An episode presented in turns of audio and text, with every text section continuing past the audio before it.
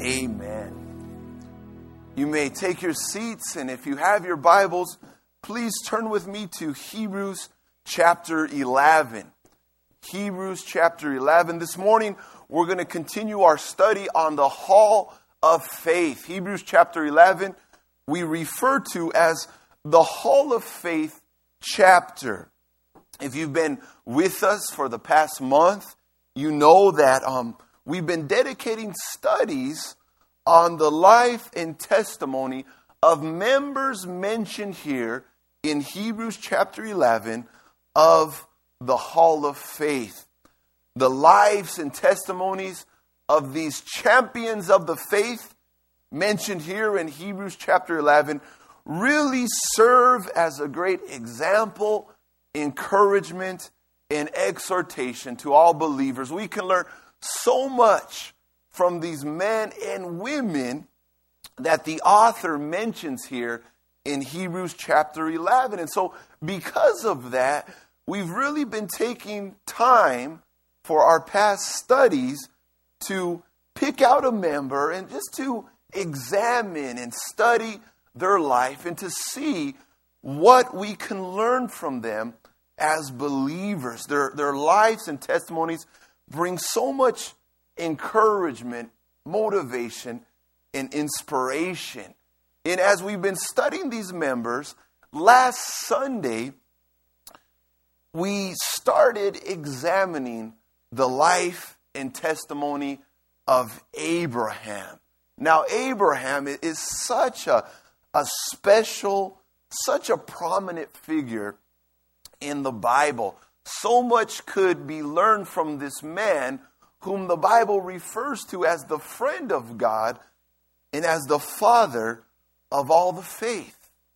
And so last week we started examining the life of this champion of the faith, Abraham, and we started by looking at two things that we learned from his life and testimony.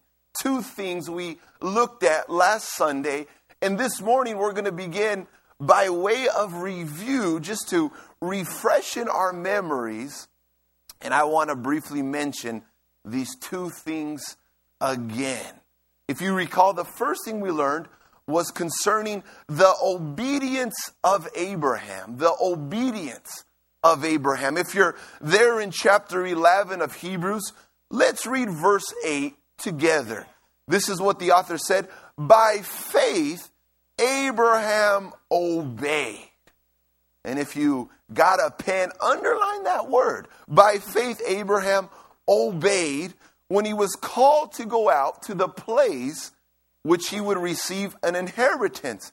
And he went out not knowing where he was going. He didn't know where he was going, but he knew who was going with him.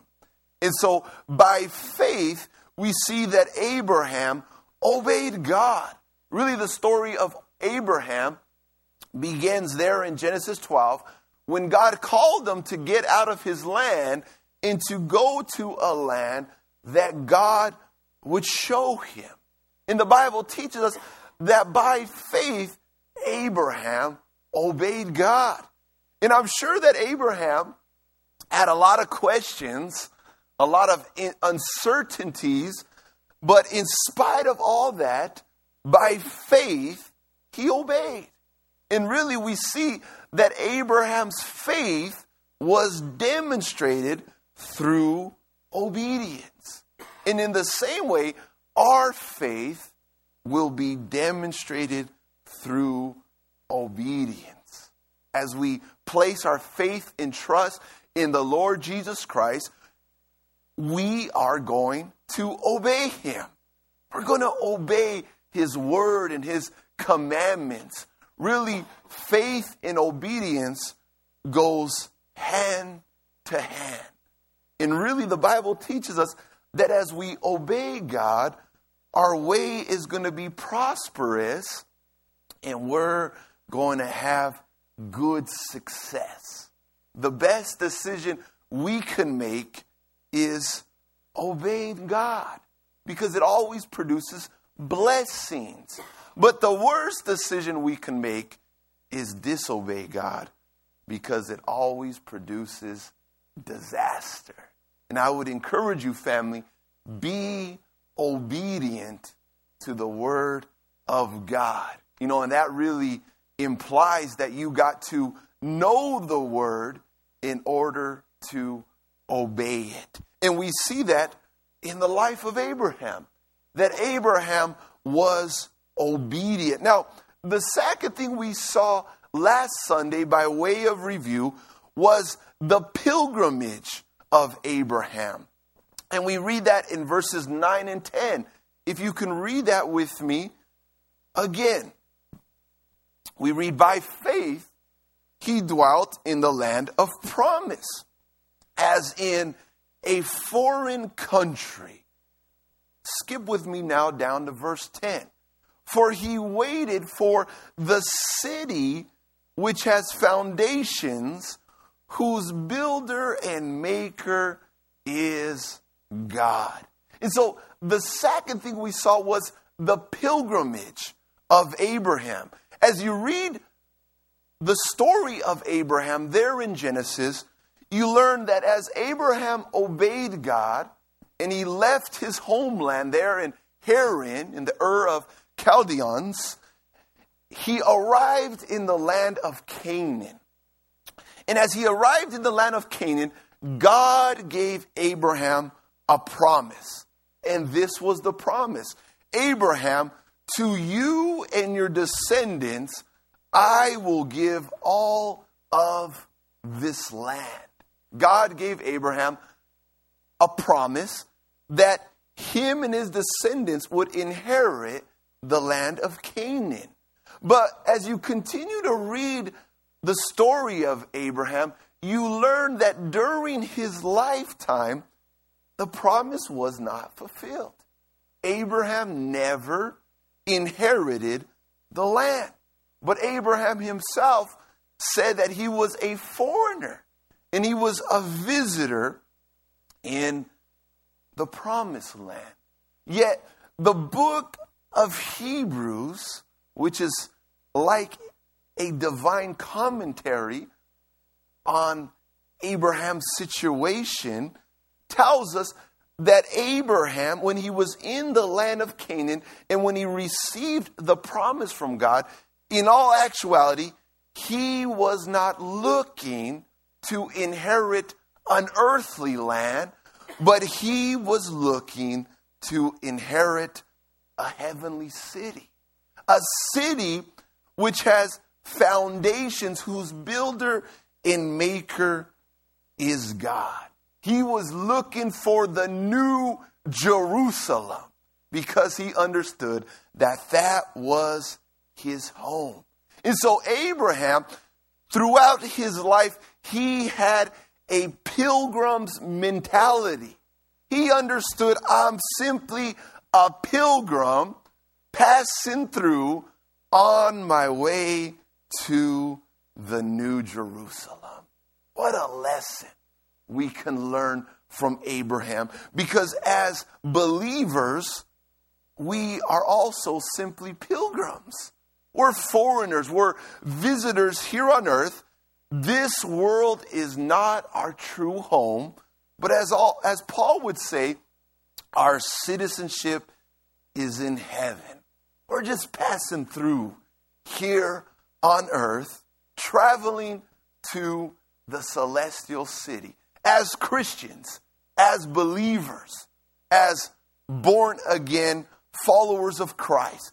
And so I would encourage you to always keep your eyes on eternity. Because the moment you start getting comfortable here on earth, you're going to get distracted, you're going to get down, and you might even get a desire to throw in the towel. But if you have a pilgrimage mentality, that this is not my home, the suffering and pain will soon end, and I am traveling to the celestial city.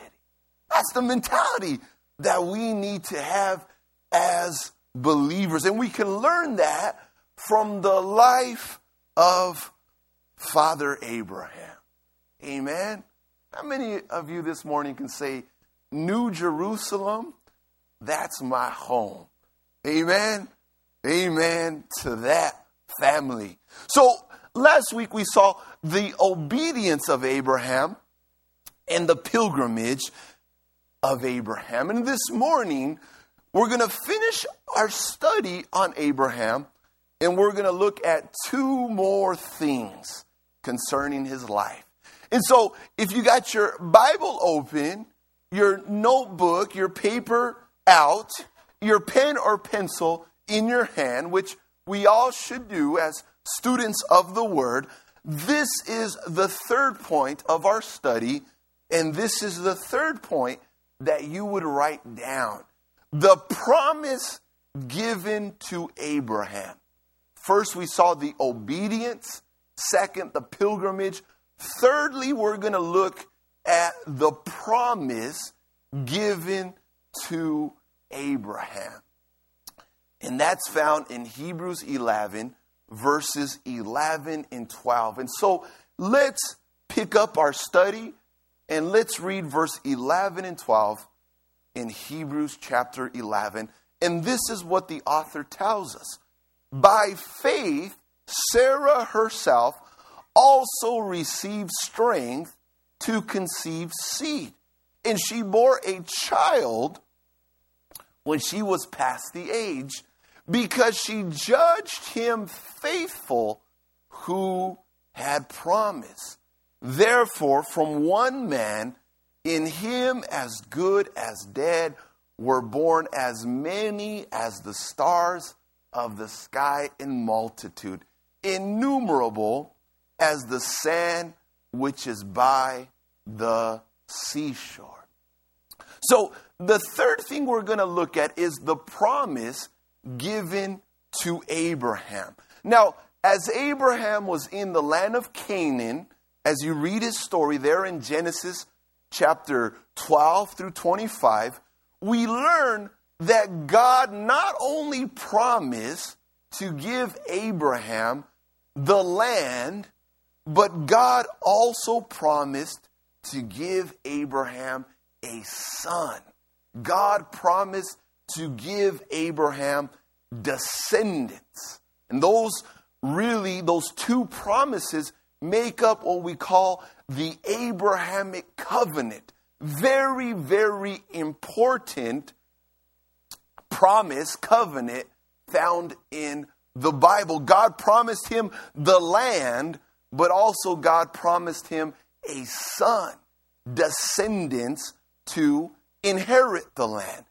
And we read about that promise of a son in Genesis chapter 15, verse 5. It's actually one of many places we read about it in Genesis. And this is what it says. Then God brought Abraham outside and said, "Look now toward heaven and count the stars if you are able to number them." And God said to Abraham, "So shall your descendants be." So the Bible teaches us that God took Abraham outside, showed him the stars, and he said, "Abraham, that's how many descendants I'm going to give you. You are going to have a multitude of descendants." God gave him the promise. But when God gave Abraham the promise of a son, of descendants, there was a little problem. Humanly speaking, there was a problem. And this was the problem. Abraham and his wife Sarah, they were already old. They were past the age of childbearing. In other words, in modern terms, the honeymoon was over. And I'm not talking barely over. I'm talking about like long over. The honeymoon was already over.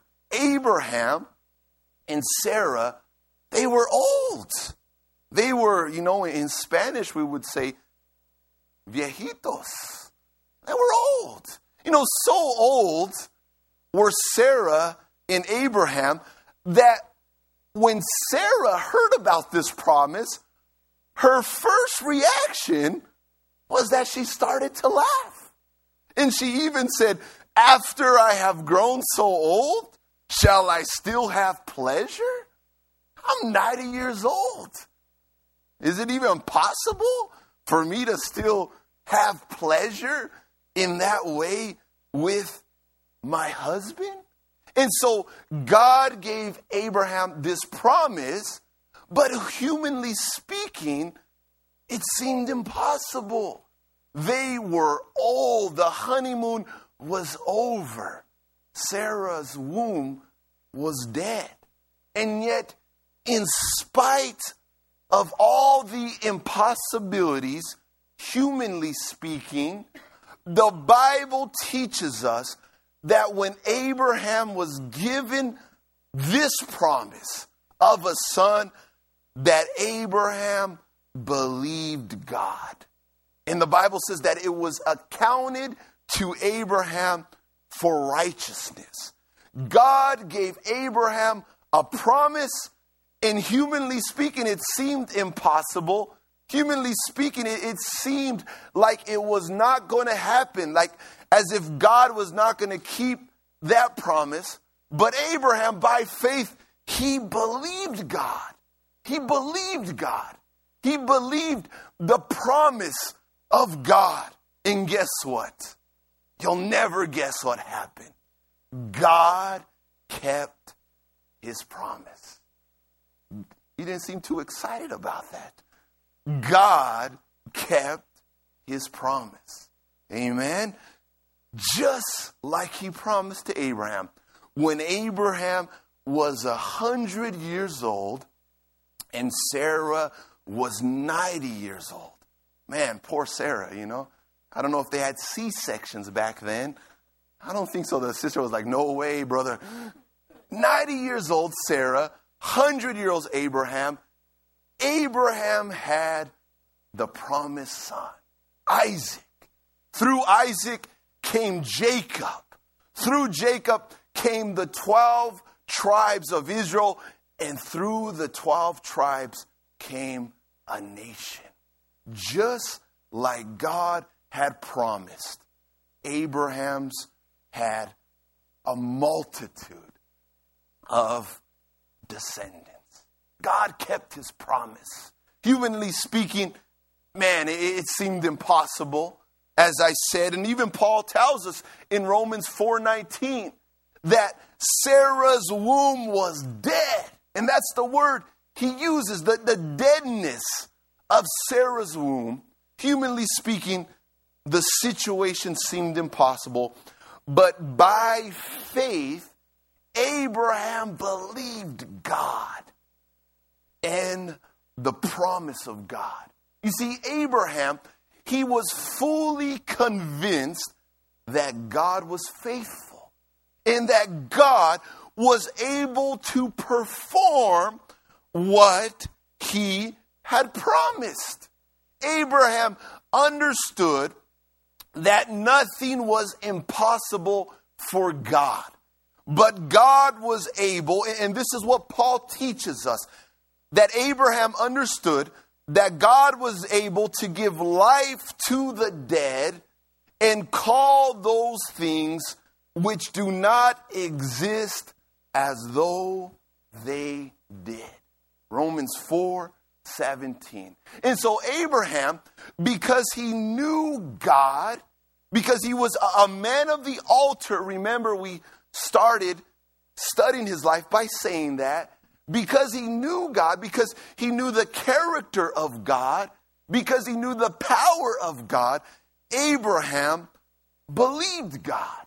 It wasn't hard for him to believe the promise of God, because Abraham knew that nothing was impossible for God. And God kept his promise. And this is what I want to say, family. When God says he's going to do something, rest assured he is going to do it. God is faithful, and God always keeps his promises. You guys know that there's a saying that promises are meant to be broken, right? Is that correct? Is there a saying? Promises are meant to be broken. Well, God, he doesn't believe in that saying. That saying is not found in the Word of God, because God doesn't break promises, but God keeps his promises. God is faithful, and he keeps his word. Even the scriptures teach us that God is not like man to lie, but God keeps his word and keeps his promises.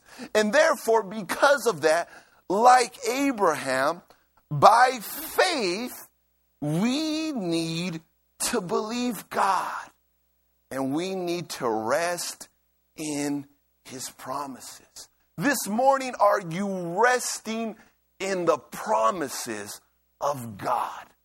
Are you resting in the promises of God this morning? You know that there's so many Christians who battle, who struggle with stress, with distress, with anxiety and whatnot, because they fail to rest in the promises of God. And this morning, are you resting in the promises of God? You see, the Word of God is filled with promises. And guess what? As a child of God, those promises are for you. Yes, for you. As a child of God. Now, if you're not a child of God, if you've never given your life to Jesus Christ as your personal Savior and Lord, first I would say do it. Give your life to Christ. Because if you don't, these promises are not for you. These promises are only for the children of God, for the redeemed. And as a child of God, we need to believe the promises of God. And we need to rest in God's promises. Listen to this. During times of doubt, during times of testing, during times of pain, and during times of trial, the promises of God serve as a mighty fortress for the people of God. The promises of God serve as a mighty fortress for the people of God, as a place of refuge, as a place of protection and safety, the promises of God. And this morning, I would encourage you and I would exhort you, believe the promises and rest in the promises. Be like Abraham and by faith believe the promise and rest in those promises. Let me share with you a few examples of what I mean. During time of doubt, we have the promise of Romans 10:9, that if you confess with your mouth the Lord Jesus and believe in your heart that God has raised him from the dead, you will be saved. Amen. Times of doubt, you will be saved through Jesus and through what he did on the cross.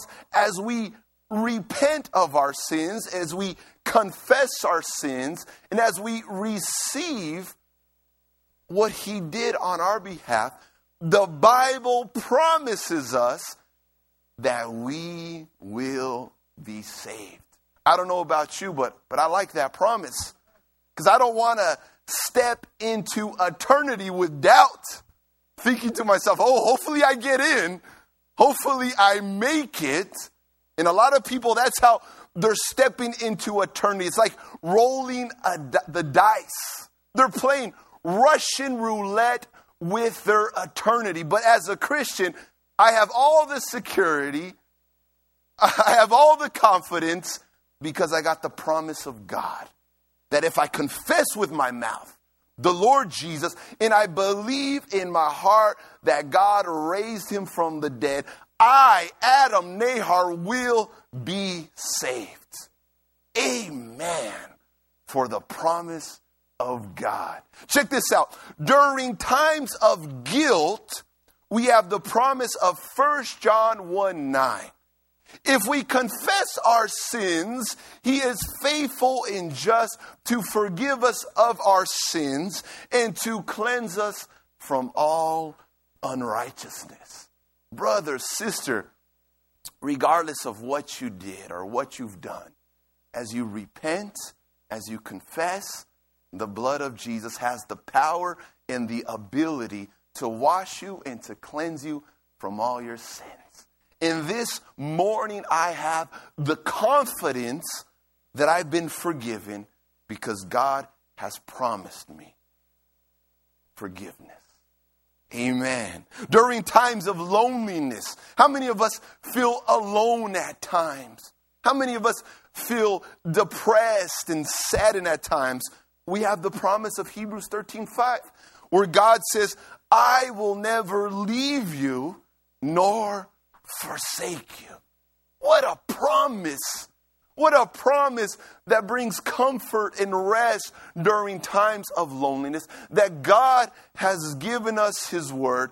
I will never leave you. I will never forsake you. You know, when my mom died, I felt so alone, I felt like if everyone had left to me, and God would come and he would whisper this verse in my ear.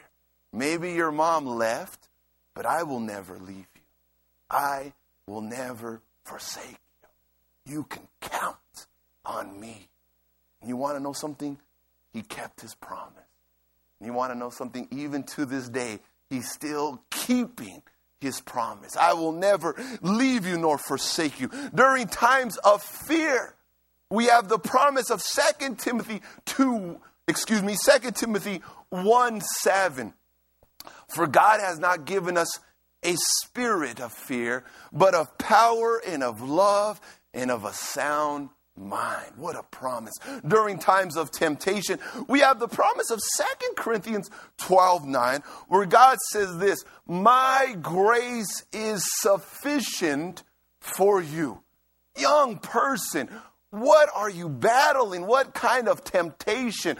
What kind of trial? What are you battling? What are you struggling with?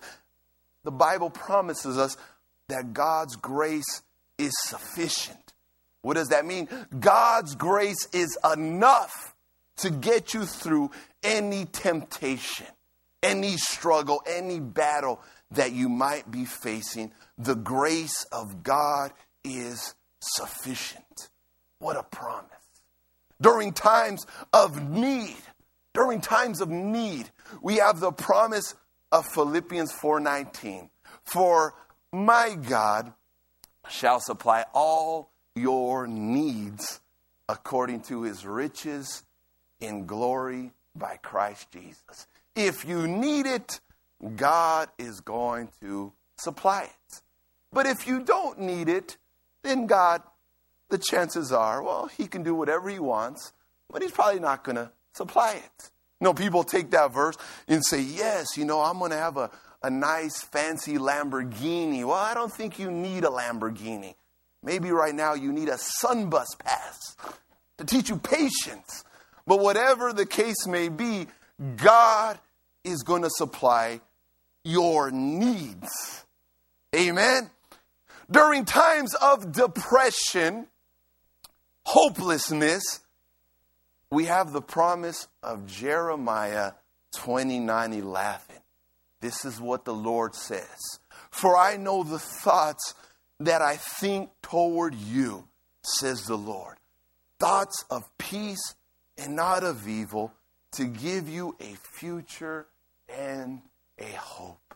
There's no need to be depressed, young Christian. God has good things in store for you. God has a bright future and a living hope. And these are some of the promises of God. The list goes on and on. The precious promises.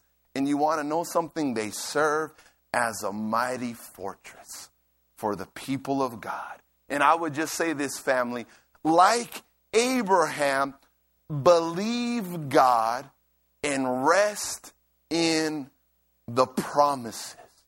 God is faithful and God is going to keep his word. And you rest in those promises.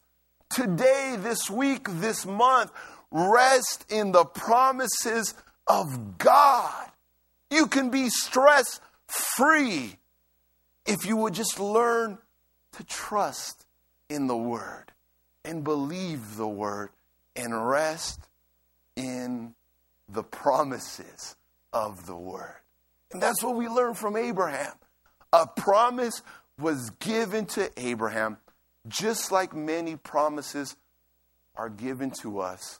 And Abraham believed the promise. And God kept his promise and gave him the promised son, Isaac. And so the third thing we learn concerning Abraham is the promise given to Abraham. The promise of a son, which was fulfilled in Isaac. Let's continue, family, and let's look at the fourth thing that we're going to look at concerning Abraham. And it's the testing of Abraham. The testing of Abraham. So first, the obedience of Abraham. Second, the pilgrimage of Abraham.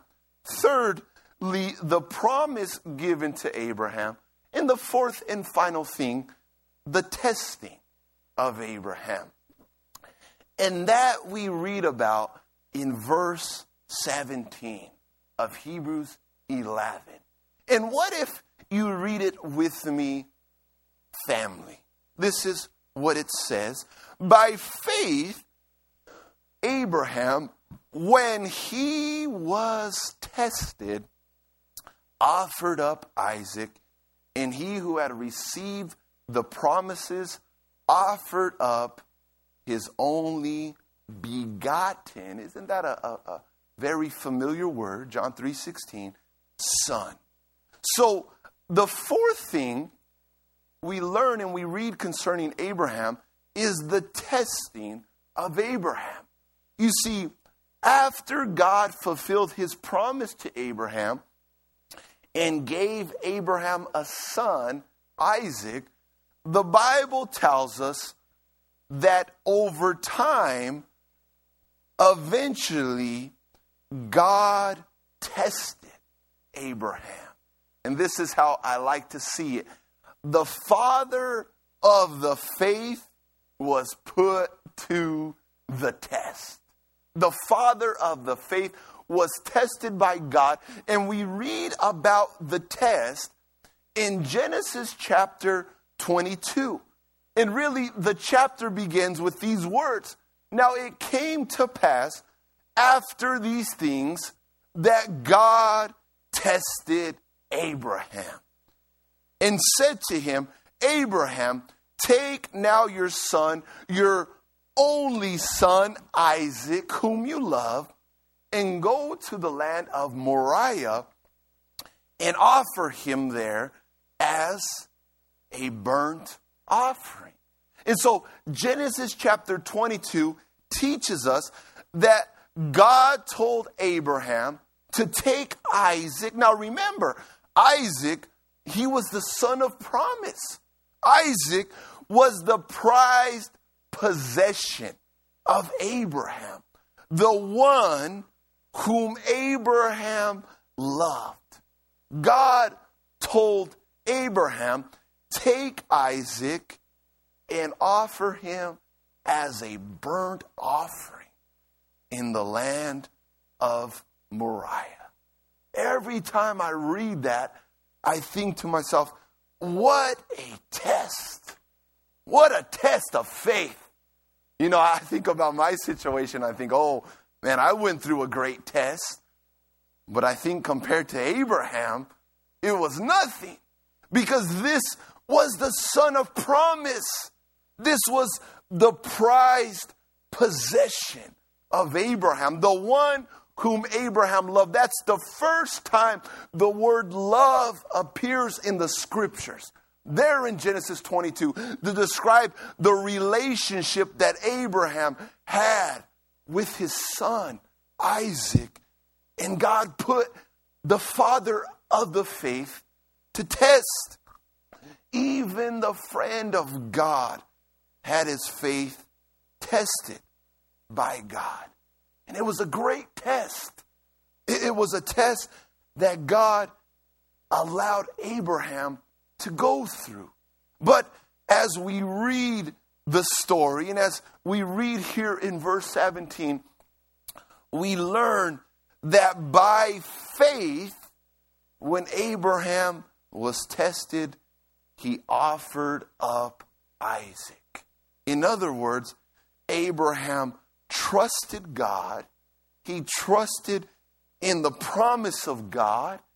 Abraham knew that God had promised to establish his seed through Isaac. Therefore, by faith, Abraham offered up Isaac. Abraham, he passed the test by faith in God. And even the Bible seems to indicate or imply that Abraham's faith was so great that as he was taking up Isaac to offer him as a sacrifice, that he had the mentality and the attitude that God was going to raise him up from the dead. He had that attitude, that mentality that I'm going to take up Isaac and offer him to God. But even if I offer him to God, it makes no difference. God will raise him up and my descendants will be through Isaac. He had great faith. And because of his faith in God, he was able to pass the test. And as we read there in Genesis 22, as Abraham was about to slay Isaac there in Mount Moriah, the Bible teaches us that God stopped him. And this is what God told him. Abraham, do not lay your hand on the lad or do anything to him. For now I know that you fear God, since you have not withheld your son, your only son, from me. And then God reiterated the promise. In your seed, Abraham, all the nations of the earth shall be blessed, because you have obeyed my voice. Abraham, he passed the test. He was given a test by God. He was allowed to go through a test. But as he was going through that test, he kept his trust in God. He kept his trust in the promise of God. And Abraham passed the test.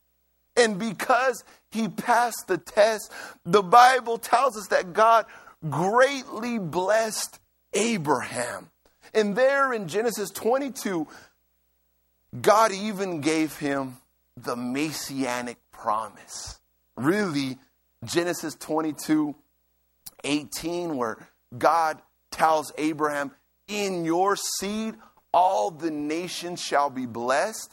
Paul teaches us in Galatians 3:16 that seed was a reference to Jesus, to the Messiah, to the Christ.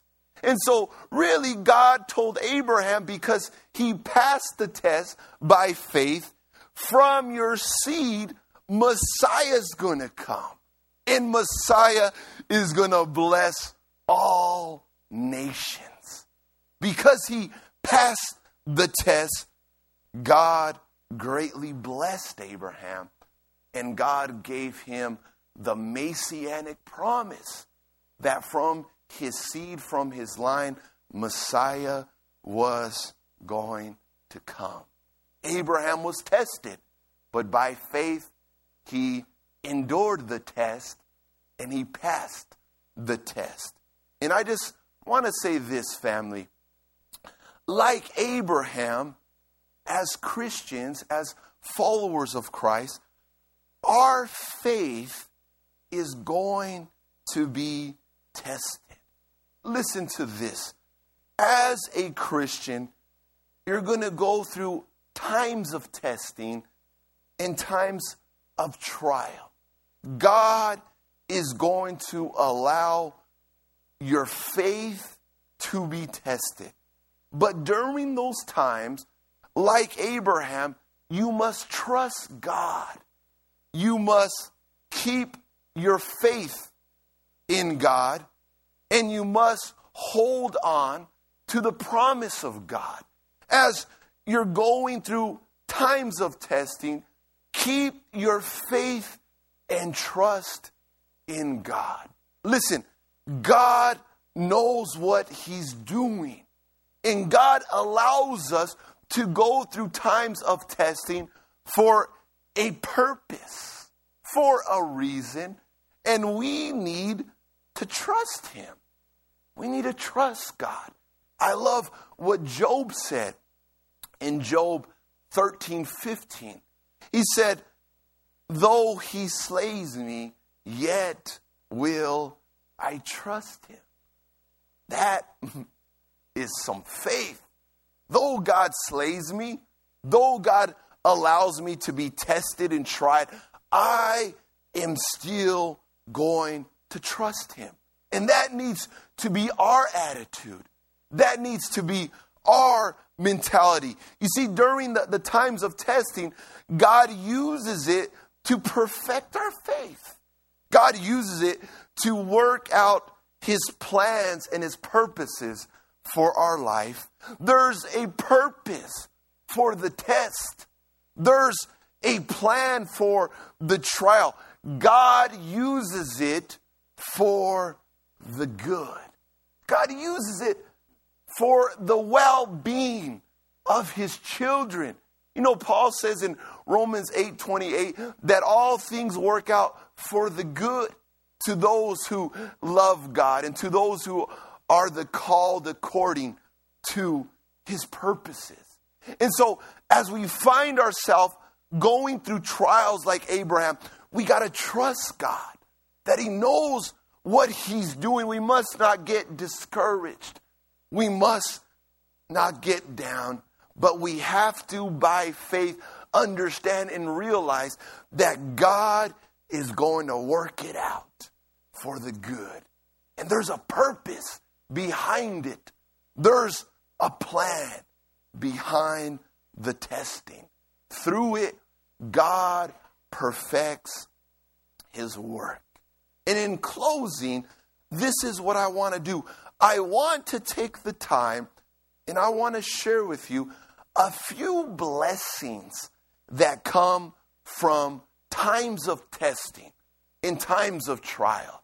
I know many of us this morning are probably going through a test, a trial.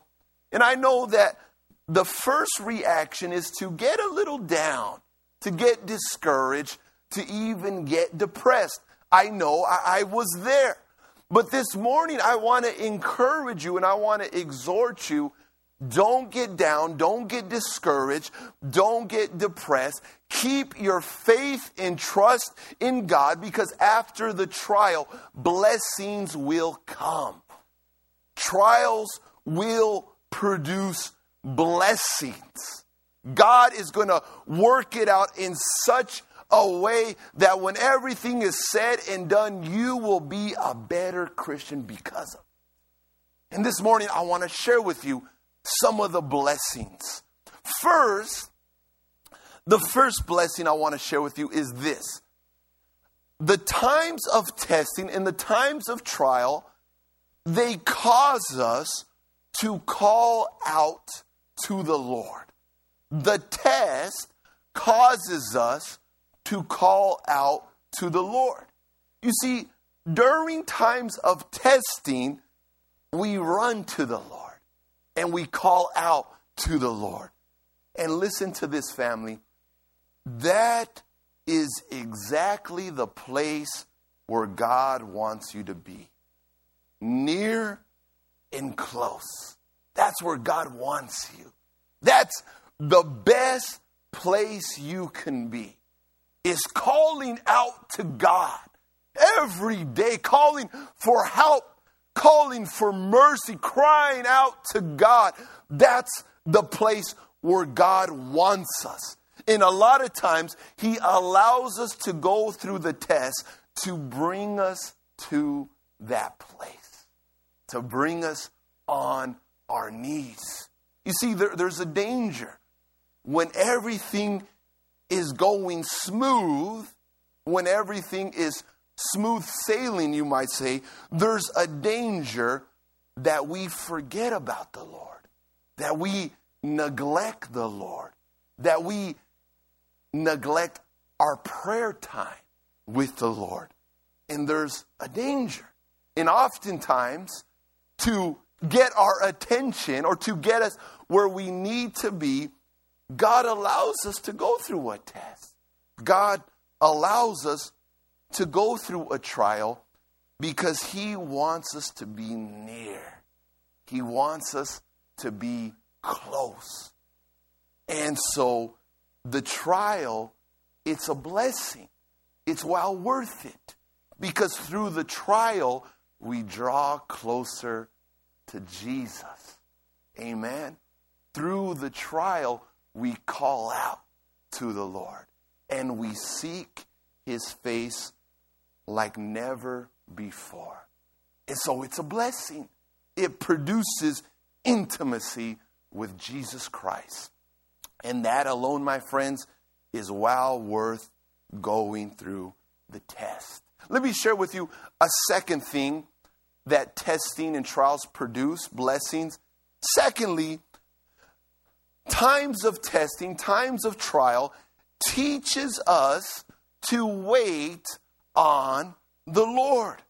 During times of testing, during times of trial, we learn how to patiently wait on the Lord and trust completely upon Him. During the test, we learn to walk by faith and not by sight. And that's where God wants us. You see, God, He wants us to completely depend upon Him. He wants us to trust upon Him before and above everything and anything. And so oftentimes, to teach us how to trust and depend upon Him, God allows us to go through times of testing, to times of trial, because through them we learn lessons. Lessons are learned through the trial, through the testing. You know, last night I was listening to a brother, and he was talking about evil, and he was talking about, you know, pain and trial and in hardships. And he said something that really impacted me. And he said, the most enduring lessons are not learned through times of pleasure, but through times of pain. And when he said that, it spoke to me. Because I began to think of the times when everything was going smooth. You might say, the times of pleasure. And yes, I did learn something from the Lord, but it did not compare to what I learned during the times of pain. And it's during the times of pain, during the times of trial and testing, that we learn so many things. We learn to trust upon God. We learn to wait upon God. We learn to walk by faith and not by sight. And so God uses the testing to bring maturity and to bring growth in our relationship with Him. And that is produced through testing. As Christians, we need to be tested, because if we're not, our relationship will be shallow, will be weak if we're not tested. But the tests come, the trials arrive, and God uses it to teach us so many things.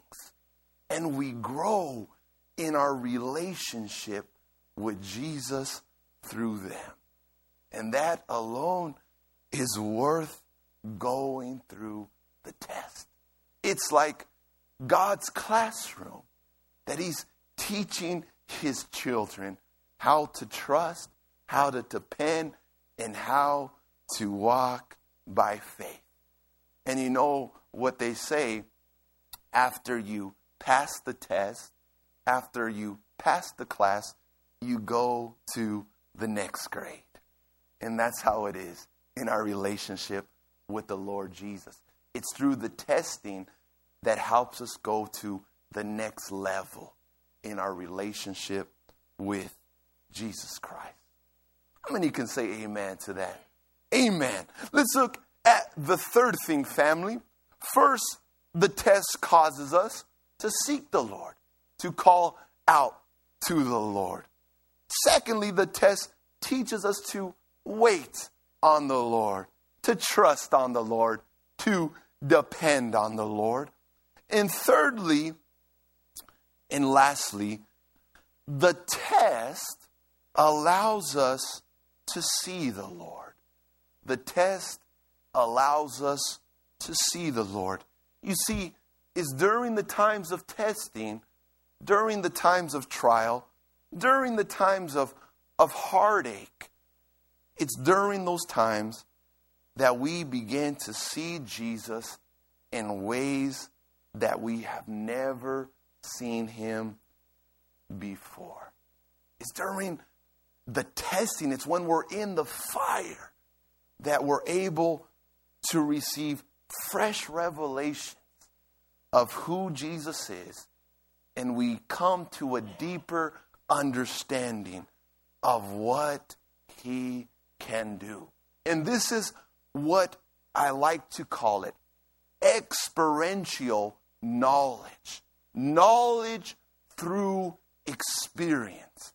You see, there's some things that we can't learn from a book, but there's some things we have to learn through experience.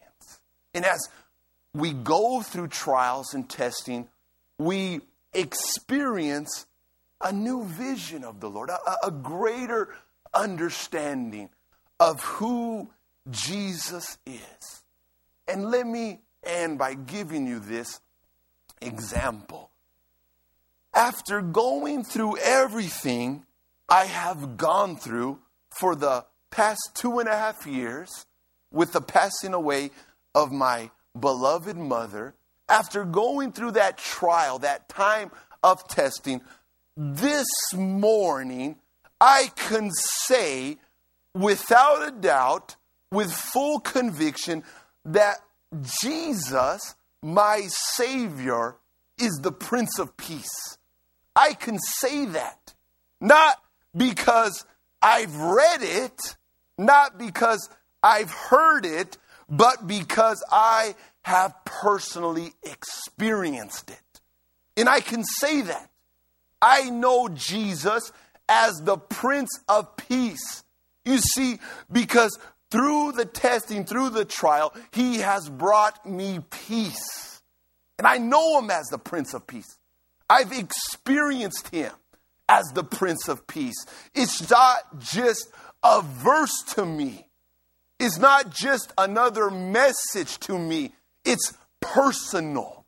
I know it by experience. And that's what the test, one of many things that I've learned about Jesus, that I've experienced about Jesus, that He's the Prince of Peace. And friend, this morning I can tell you with all assurance, without blinking, I can look you in the eye and I can say, Jesus can bring you peace. I can say that without a doubt, without thinking twice, that Jesus can bring you peace because he has brought me peace. And I know him as the Prince of Peace. And that's what tests do. They allow us to see the Lord in ways we have never seen him before. We begin to see Jesus. We begin to understand who he truly is. I love what the prophet Isaiah says in Isaiah 6, verse 1. He says, in the year that King Uzziah died, I saw the Lord. It wasn't until the great King Uzziah died that Isaiah received a miraculous vision of the Lord Jesus Christ. And a lot of times, it's the same way with us. It's not until we're going through a time when we feel like we're dying. It's not until then that we see a vision of the Lord Jesus. And we see Jesus in ways that we've never seen him before. It's during those times of testing that Jesus comes alongside of us. And he carries us when we're not able to walk any further. And we get to know the Lord. And you want to know something, brother, sister? The test is well worth it just to get to know Jesus a little better, a little more, just to see him in ways that we've never seen him before. The test is all worth it. And so you can see that through times of testing and through times of trial, great blessings come. And this morning, if you're going through one, which I'm almost certain many of us are to a certain degree, I would just encourage you, trust in God. Don't get too discouraged. Don't get too down, but trust in God. Place your faith in him.